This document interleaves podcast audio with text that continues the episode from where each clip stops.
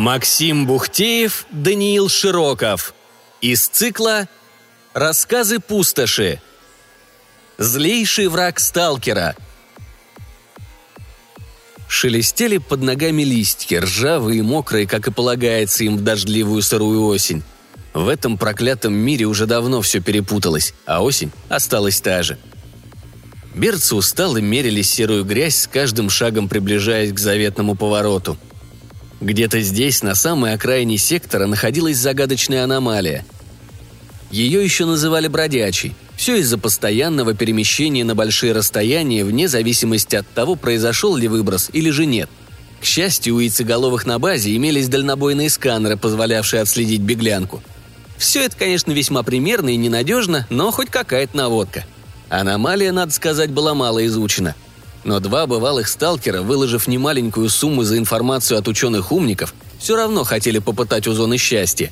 Или в зоне, тут ж как кому нравится. Пригород весь зарос, но осенью большая часть крупных и не очень деревьев оголялась, позволяя относительно свободно перемещаться в подлеске. Точка, ярко блестевшая на экране ПДА одного из мужчин, стояла неподвижно. Она находилась четко за поворотом едва заметной проселочной дороги – она одно время использовалась Альянсом для рейдов в пустошь, но сейчас давно заброшена. Как и все кругом, колея покрылась густой травой, примятой и прибитой к земле дождем, а затем пожухшей и пожелтевшей. «Будешь, как всегда, молиться богам зоны, чтобы шатуна не встретить?» Шутливо стрельнул серыми глазами один сталкер в другого. «Зря ты все шуткуешь, пень!» — крякнул второй на чистом рефлексе, положив ладонь на холодную сталь автомата — «Ладно, Шатун, смотри в оба, а то на плешь наткнемся. По всем признакам она где-то рядом». «Аномалии нас кормят, так на наших могилы будет написано».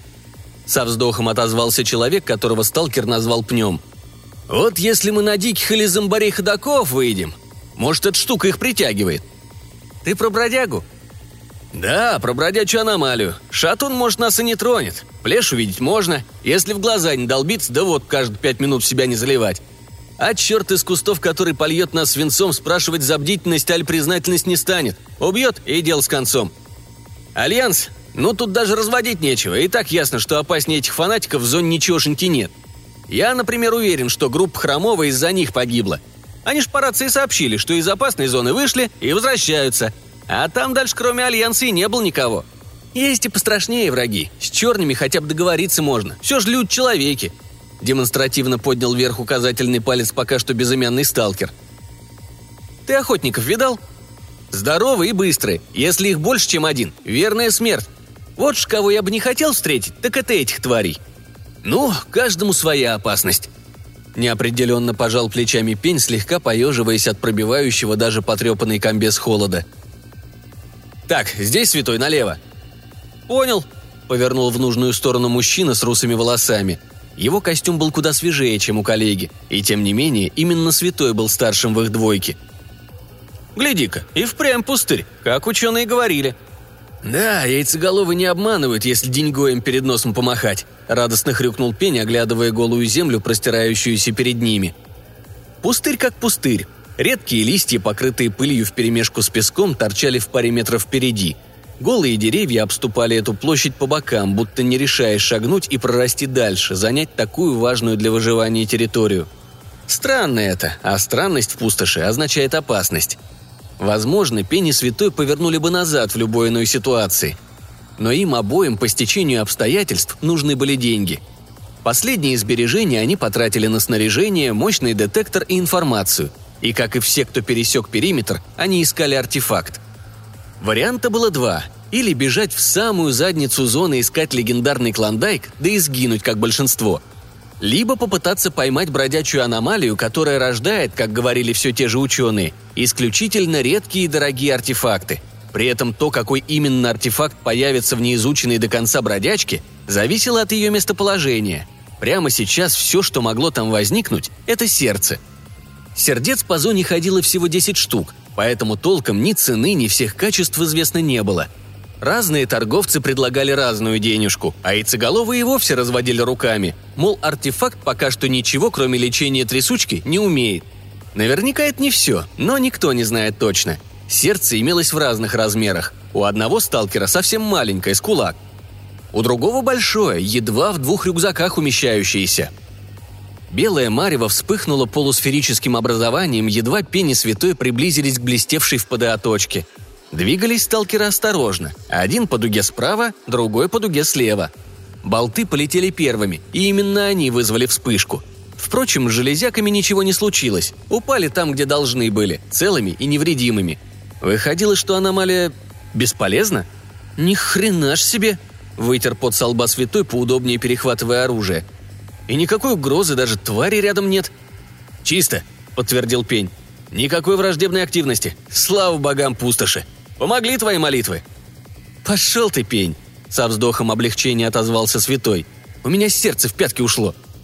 «Скоро оно в рюкзак уйдет», — снова хрюкнул его приятель. «Такс». Плоский прямоугольник детектора перекочевал в его руки, тут же замерцав ярко-зеленым. Прямо впереди. Скоро должно проявиться». «Тихонько, тихонько», как молитва прозвучал в тишине грубый шершавый голос святого. Наконец, на пустыре, прямо в середине на миг вспыхнувшей бродячей аномалии, из пустоты на землю, как созревший плод светки, свалился пульсирующий окровавленный комок. Но не просто выпал. Он плюхнулся с таким звуком, что у сталкеров не осталось сомнений – это самое большое сердце из всех виданных ими на аукционе у кочевников.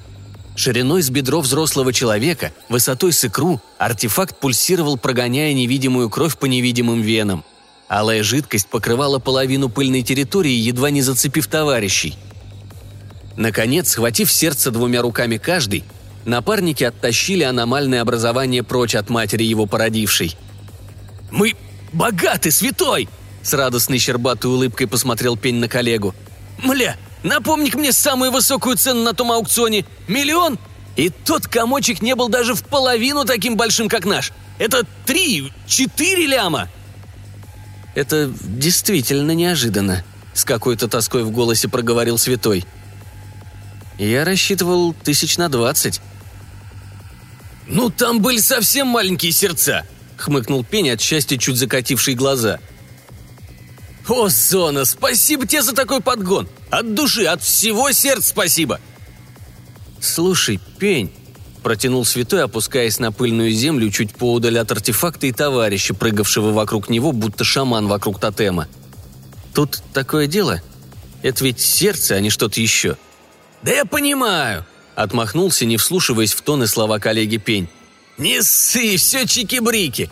Продаем, делим сумму пополам, все как договаривались. Эх, можно будет совсем завязать с пустошью. К семье вернусь. Дом построю за периметром. Борщ буду рубать только с мясом и водкой. Да нахрен водку, я теперь только дорогой вискарь буду хлестать. Это ж сердце, дрожа продолжил святой. А у моего мальца трясучка. Он доходит уже. Еще неделя другая, и все. Я уже попрощался с ней, а тут такой шанс. «Э?» – непонимающе уставился на товарища сталкер – «Слушай, святой, я тебя понимаю, но уговор есть уговор. Вернемся, продадим, бабло поровну. Хватит обоим даже с гаком. Выкупи ты себе другое сердце поменьше. На трясучку хватит любого. Сам же знаешь, оно одноразовое. Зачем такой прекрасный экземпляр на какую-то болячку тратить?» «Не могу. Не успею я, понимаешь?» Буквально взмолился одним только взглядом мужчина. «Не дотянет Артемка мой. Не принесу сердце, ему крышка. «Эх, хорош ты мужик, недаром святым кличут», — вздохнул Пень. «Я все понимаю, честно. Если у тебя есть чем мою долю покрыть, базар нет. Бери арт, я ж только ради денег пошел». «Нет, нет у меня денег, Пень», — едва не плача отчаянно простонал святой. «Ты тоже меня пойми», — начинал злиться Пень. «Ты что думаешь, я просто так тут шарюсь? Из любви к приключениям на свою задницу? У меня тоже семья. У меня двое детей, и они траву жрут, понимаешь? Побирают сто у альянс, сто у кочевников, объедки по помойкам собирают. Жена от отчаяния даже в табор к диким уйти грозилась.